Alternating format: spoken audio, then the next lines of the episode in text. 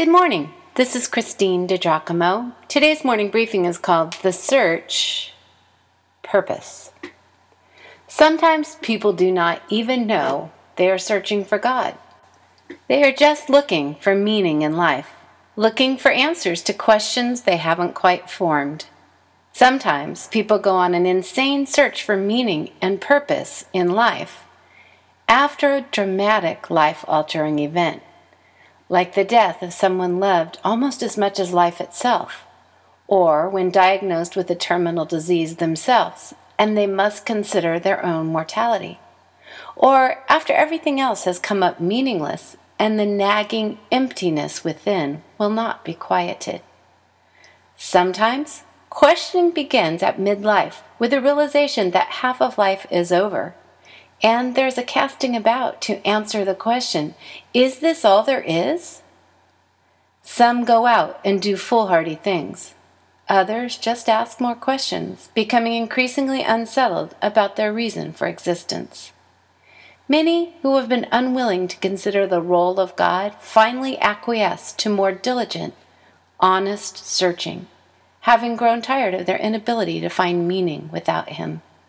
Tired even of living for self and all that means.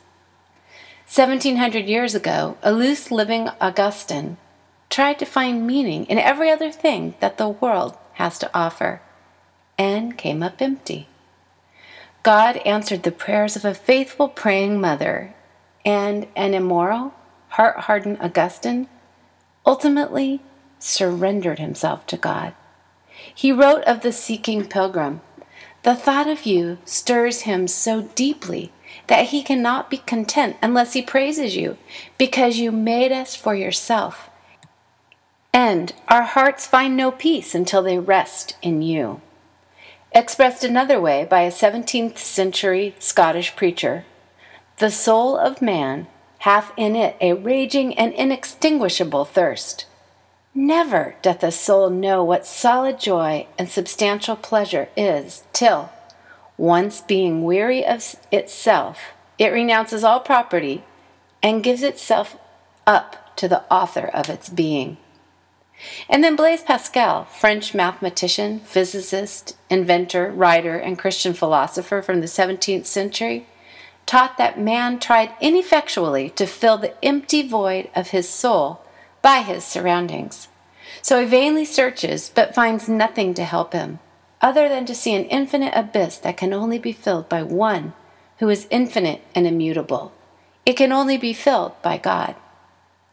And before these men so eloquently expressed the emptiness that man longs to fill, Solomon, David's son, who was known for his wisdom, his luxurious lifestyle, and wealth, wrote, Vanity of vanities, all is vanity or everything is meaningless.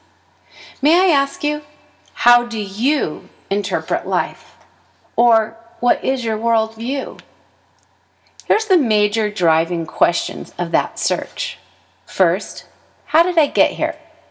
Simplistically, you have two choices evolution, which might include various iterations, or intelligent design, what we used to call creationism. What difference does your answer make?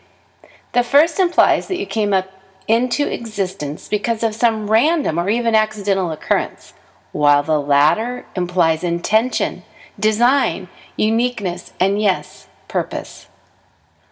The second question, why am I here? Or do I have any reason, purpose in life? Well, depends. How'd you answer the first question? If mankind is just a random entity, not endowed with life and meaning by a creator, then maybe we do just go around once and then we die.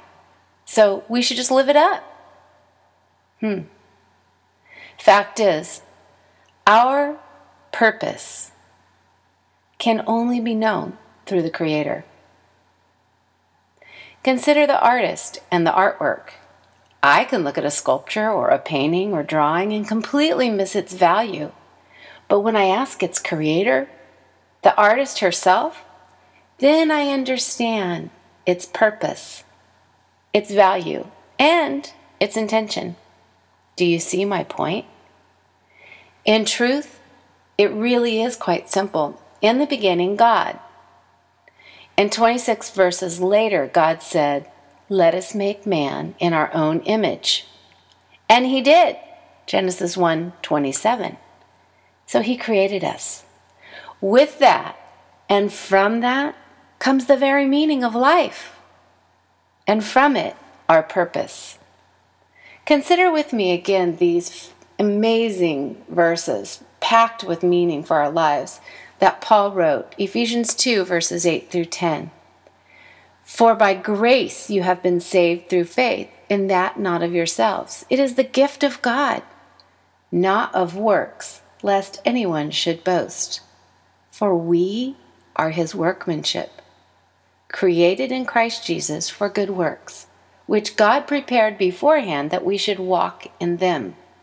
So, to break that down, boil it down, created by God, saved, and for the purpose of good works. If you'd like to print this out, consider it once again. You can go to pastorwoman.com, click on Powerful Bible Teaching, Morning Briefings, and again, the title is The Search Purpose.